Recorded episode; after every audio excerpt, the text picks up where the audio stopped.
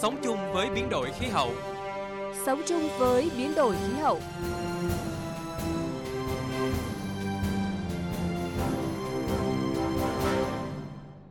Các biên tập viên Quang Huy và Minh Khánh xin kính chào quý vị và các bạn. Thưa quý vị và các bạn, cùng với xu thế phát triển chung của thế giới, quá trình đô thị hóa ở Việt Nam đã và đang chịu ảnh hưởng của biến đổi khí hậu.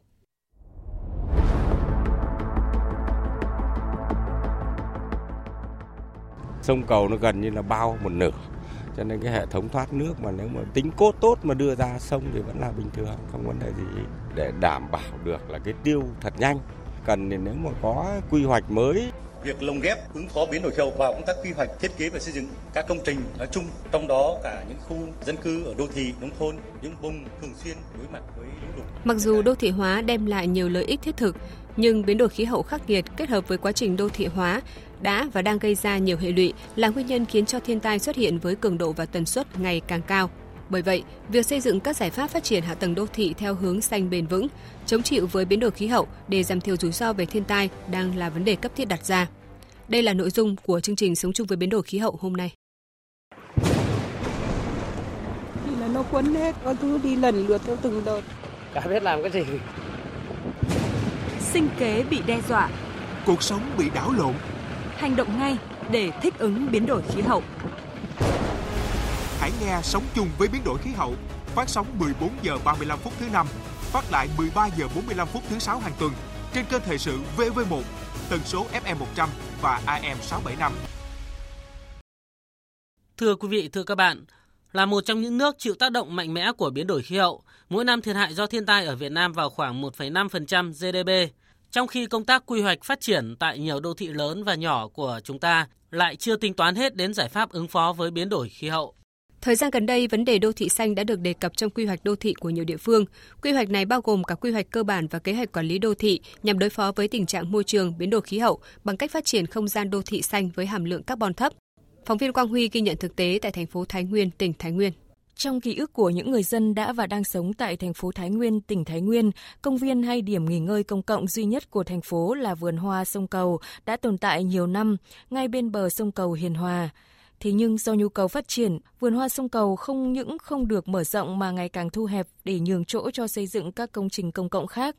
Mong muốn Thái Nguyên sớm trở thành trung tâm kinh tế công nghiệp hiện đại, nhiều người dân cho rằng cơ sở hạ tầng cần được quan tâm hơn nữa để theo kịp sự phát triển của lĩnh vực công nghiệp xây dựng.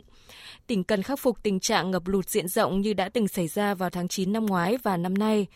Ông Nguyễn Mạnh Hùng, phường Trưng Vương, thành phố Thái Nguyên cho biết, thời gian qua, hệ thống điều hòa như đầm đục, đầm xanh bị san lấp và hồ xương rồng bị thu hẹp đã cho thấy cần có tầm nhìn lâu dài về quy hoạch hệ thống thoát nước cũng như quy hoạch chung xây dựng Thái Nguyên. Cái phát triển hạ tầng là chậm hơn so với cái tốc độ xây dựng. Thế thì buộc lòng bây giờ Thái Nguyên phải làm sao phải tính toán được đến cái hạ tầng cơ sở. Mà cái quan trọng nhất là cái cấp thoát nước. Sông cầu nó gần như là bao một nửa cho nên cái hệ thống thoát nước mà nếu mà tính cốt tốt mà đưa ra sông thì vẫn là bình thường, không vấn đề gì. Để đảm bảo được là cái tiêu thật nhanh. Cần thì nếu mà có quy hoạch mới chẳng hạn như thế thì anh làm hệ thống bơm, dồn về một khu nào đấy vùng lõm nhất, xong anh dùng hệ thống bơm để khắc phục tình trạng này, đầu năm nay, Ủy ban Nhân dân tỉnh Thái Nguyên đã ban hành kế hoạch số 32 thực hiện trồng mới 7 triệu cây xanh trên địa bàn tỉnh Thái Nguyên giai đoạn 2021-2025. Theo đó, Thái Nguyên đặt mục tiêu sẽ trồng khoảng 5 triệu cây xanh phân tán, gồm cây xanh đô thị và cây xanh nông thôn. Qua đó góp phần nâng cao các tiêu chí phát triển đô thị và hướng tới mục tiêu xây dựng đô thị hiện đại văn minh phát triển bền vững. Cùng với đó, nhiều dự án đầu tư thương mại dịch vụ du lịch, các dự án đô thị hai bên bờ sông Cầu cũng sẽ giúp thành phố Thái Nguyên có nhiều thay đổi. Tại hội nghị xúc tiến đầu tư mới đây của tỉnh đã có 23 dự án đầu tư vào thành phố Thái Nguyên với tổng vốn đăng ký trên 34.000 tỷ đồng, bằng 63% số vốn đăng ký toàn tỉnh. Ông Mai Trọng Tấn, trưởng phòng tài chính kế hoạch thành phố Thái Nguyên cho biết. Thành lập ra cái ban chỉ đạo để giúp cho cái đẩy nhanh cái tiến độ thực hiện các dự án này. Thứ nhất, ở thành phố thì thành lập ban chỉ đạo thì đồng chí bí thư thành ủy là trưởng ban chỉ đạo thế thì cái ban chỉ đạo là chỉ đạo để cái sự gắn kết giữa nhà đầu tư với chính quyền địa phương à, trong cái công tác phối hợp như là quy hoạch này cái lớn nhất nữa là đối với ờ, cấp chính quyền địa phương đó chính là công tác hỗ trợ bồi thường giải phóng mặt bằng giúp các nhà đầu tư sớm giải phóng được mặt bằng và tổ chức triển khai thực hiện dự án theo đúng quy định.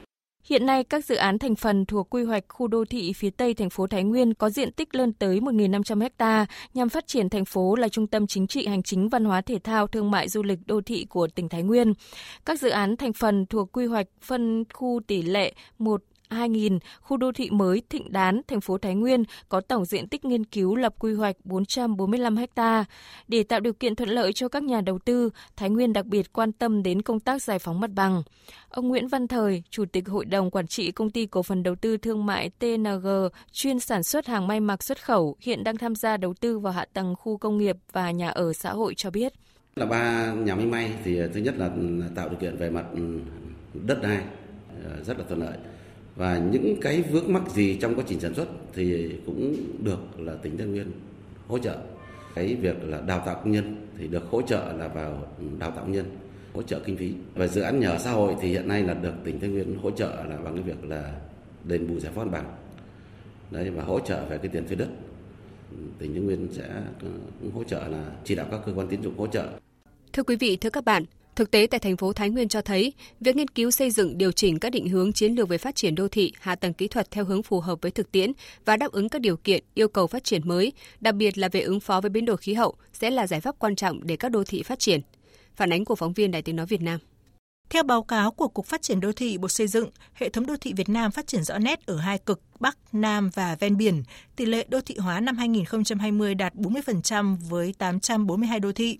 Hà Nội và thành phố Hồ Chí Minh là hai đô thị có quy mô dân số hơn 10 triệu người. Kinh tế đô thị chiếm khoảng 70% GDP cả nước. Hà Nội và thành phố Hồ Chí Minh đóng góp khoảng 40%.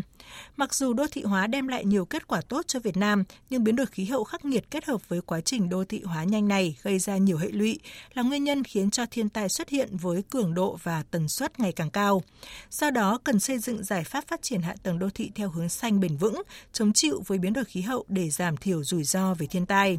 Tiến sĩ Ren Bukat, khoa khí tượng học và môi trường, trường Đại học Kassel của Đức đánh giá. Tác động của biến đổi khí hậu, đặc biệt là hiệu ứng đảo nhiệt đô thị khá phức tạp. Để giảm tác động của hiệu ứng này, chúng ta cần hạ nhiệt cho đô thị để có năng lượng cân bằng. Các đô thị có thể sử dụng các loại vật liệu giảm tác động của bức xạ mặt trời khi xây dựng các tòa nhà và tạo thêm bóng dâm trong đô thị. Ngoài ra, những khu vực có nhiều cây xanh cũng giúp hạ nhiệt thành phố về đêm, hay còn gọi là hiệu ứng giảm nhiệt. Chính hiệu ứng này giúp khí hậu các đô thị ít bị tác động bởi nhiệt hơn. Cũng theo các chuyên gia, để đạt được những mục tiêu phát triển đô thị cần thực hiện theo hai hướng giải pháp. Các đô thị cần tiết kiệm năng lượng và thải ít carbon, tránh ngăn cản quá trình phát triển kinh tế và phát triển đô thị bền vững. Trong đó, đô thị cần nâng cao chất lượng môi trường đô thị, phát triển không gian đô thị, dân cư dọc đường trục, tổ chức không gian đô thị, đưa không gian xanh, không gian mở vào các khu chức năng đô thị, tiến hành quy hoạch công trình xanh tiến hành các giải pháp tiết kiệm năng lượng từ công trình riêng lẻ cho đến các khu vực có quy mô lớn bằng phương pháp thông thoái tự nhiên và sử dụng năng lượng mặt trời, năng lượng tiết kiệm. Bà Lê Thị Bích Thuận, chuyên gia quy hoạch đô thị cho rằng hạn để đốt gạch ví dụ những cái đấy là nó đã là không được sử dụng thì bây giờ phải nghĩ ra những cái loại gì? Hay là thiết kế cũng thế. Chúng ta là cái nước mà nhiệt đới này nắng thì rất nhiều, rồi là gió rất nhiều. Nhưng mà trong phòng chúng ta từ đây mình đương ngồi là vẫn phải điều hòa nhiệt độ, vẫn phải dùng ánh sáng đèn. Vậy thì phải cách như thế nào đấy phải tận dụng ánh sáng như thế nào? Hiện nhiều địa phương đang tiến hành xây dựng và phát triển hạ tầng đô thị theo hướng đô thị xanh, đô thị thông minh, theo kế hoạch phát triển đô thị tăng trưởng xanh Việt Nam 2030, chiến lược tăng trưởng xanh quốc gia. Đây là hành động đổi mới phát triển kinh tế và giảm tác động môi trường đô thị trong tương lai, ứng phó với biến đổi khí hậu. Theo kế hoạch đến năm 2030, 60% đô thị loại 3, 40% đô thị loại 4, 5 có hệ thống gom xử lý nước thải đạt tiêu chuẩn, 100% khu vực bị ô nhiễm được cải thiện về môi trường, tỷ lệ gom xử lý chất thải rắn đô thị đảm bảo theo tiêu chuẩn, quy chuẩn. Từ 35 đến 45% đô thị lớn trung bình sử dụng phương tiện giao thông công cộng, 50% đô thị lớn trung bình đạt tiêu chuẩn đô thị xanh. Bộ trưởng Bộ Tài nguyên và Môi trường Trần Hồng Hà cho rằng việc lồng ghép ứng phó biến đổi khí hậu vào công tác quy hoạch thiết kế và xây dựng các công trình nói chung trong đó cả những khu dân cư ở đô thị nông thôn những vùng thường xuyên phải đối mặt với lũ lụt thiên tai cũng như trong các cái công trình khác ấy, thì đó là một yêu cầu rất là cấp thiết theo đó thì các công trình trong tương lai thì cần phải có những cái cách tiếp cận để xây dựng những cái tiêu chuẩn, cùng đồng thời có những thiết kế đáp ứng như yêu cầu mới. Thưa quý vị, thưa các bạn, theo các chuyên gia, cách quản lý đô thị cũng nên theo xu hướng phân cấp cho chính quyền đô thị để tiến trình phát triển đô thị thực tiễn hơn. Trách nhiệm quản lý phát triển và tăng quyền hạn tài chính đang được trao cho địa phương để tạo ra các chương trình bền vững và lồng ghép các mục tiêu chung, có sự tham dự cơ bản từ nguồn lực của đa số dân cư. Có như vậy mới giúp các đô thị có các giải pháp thích ứng với biến đổi khí hậu hiệu quả. Sống chung với biến đổi khí hậu, liên kết vì một hành tinh xanh. Thưa quý vị và các bạn, Ủy ban châu Âu mới đây công bố các kế hoạch mới thúc đẩy sự tham gia của lĩnh vực tư nhân vào quá trình chuyển đổi xanh. Chiến lược tài chính mới này hướng tới việc thiết lập tiêu chuẩn vàng cho trái phiếu xanh. Trong bối cảnh Ủy ban châu Âu sắp đệ trình gói chi tiêu khổng lồ nhằm cụ thể hóa mục tiêu tham vọng cắt giảm ít nhất 55% lượng khí thải gây hiệu ứng nhà kính vào cuối thập kỷ này đề xuất thiết lập tiêu chuẩn trái phiếu xanh châu Âu, tức là hình thành một tiêu chuẩn vàng cho các công ty và chính phủ đang tìm cách huy động tiền vào các dự án và chương trình thân thiện với môi trường, đồng thời sẽ là một phần trong gói tài chính bền vững của Liên minh châu Âu. Bà Merit McCunnett, Ủy viên châu Âu phụ trách dịch vụ tài chính và liên minh thị trường vốn nhấn mạnh đề xuất tiêu chuẩn trái phiếu xanh châu Âu sẽ giúp thiết lập một tiêu chuẩn vàng trên thị trường trái phiếu, đồng thời đáp ứng nhu cầu của các nhà đầu tư về một công cụ bền vững đáng tin cậy khi đầu tư vào các dự án môi trường. Lý do chúng tôi đưa ra đề xuất thiết lập tiêu chuẩn trái phiếu xanh một phần để tránh các hoạt động rửa xanh, tức là khi có hoạt động quảng cáo các sản phẩm và dịch vụ gắn mác là thân thiện với môi trường trong khi thực tế không phải như vậy. Các tiêu chuẩn này cũng rất chú trọng tới việc phân loại những dự án đầu tư là bền vững hay không bền vững.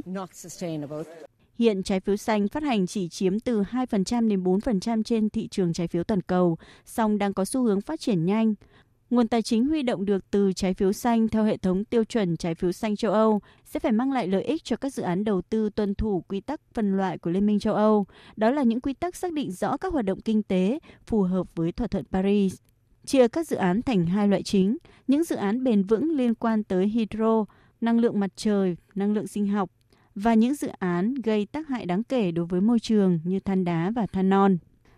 Liên minh châu Âu đặt mục tiêu tối thiểu là 37% cho các khoản đầu tư xanh trong quỹ hỗ trợ phục hồi kinh tế hậu đại dịch trị giá 750 tỷ euro. Tuy nhiên, theo Phó Chủ tịch điều hành Ủy ban châu Âu Dombrovskis, con số này vẫn là chưa đủ và khối 27 quốc gia thành viên cần huy động nhiều hơn nữa, đặc biệt là từ lĩnh vực tư nhân để đáp ứng các mục tiêu tham vọng về khí hậu. Nội dung trái phiếu xanh công cụ vàng giúp châu Âu đáp ứng mục tiêu tham vọng về khí hậu cũng đã kết thúc chương trình Sống chung với biến đổi khí hậu ngày hôm nay. Xin chào và hẹn gặp lại quý vị và các bạn trong các chương trình sau.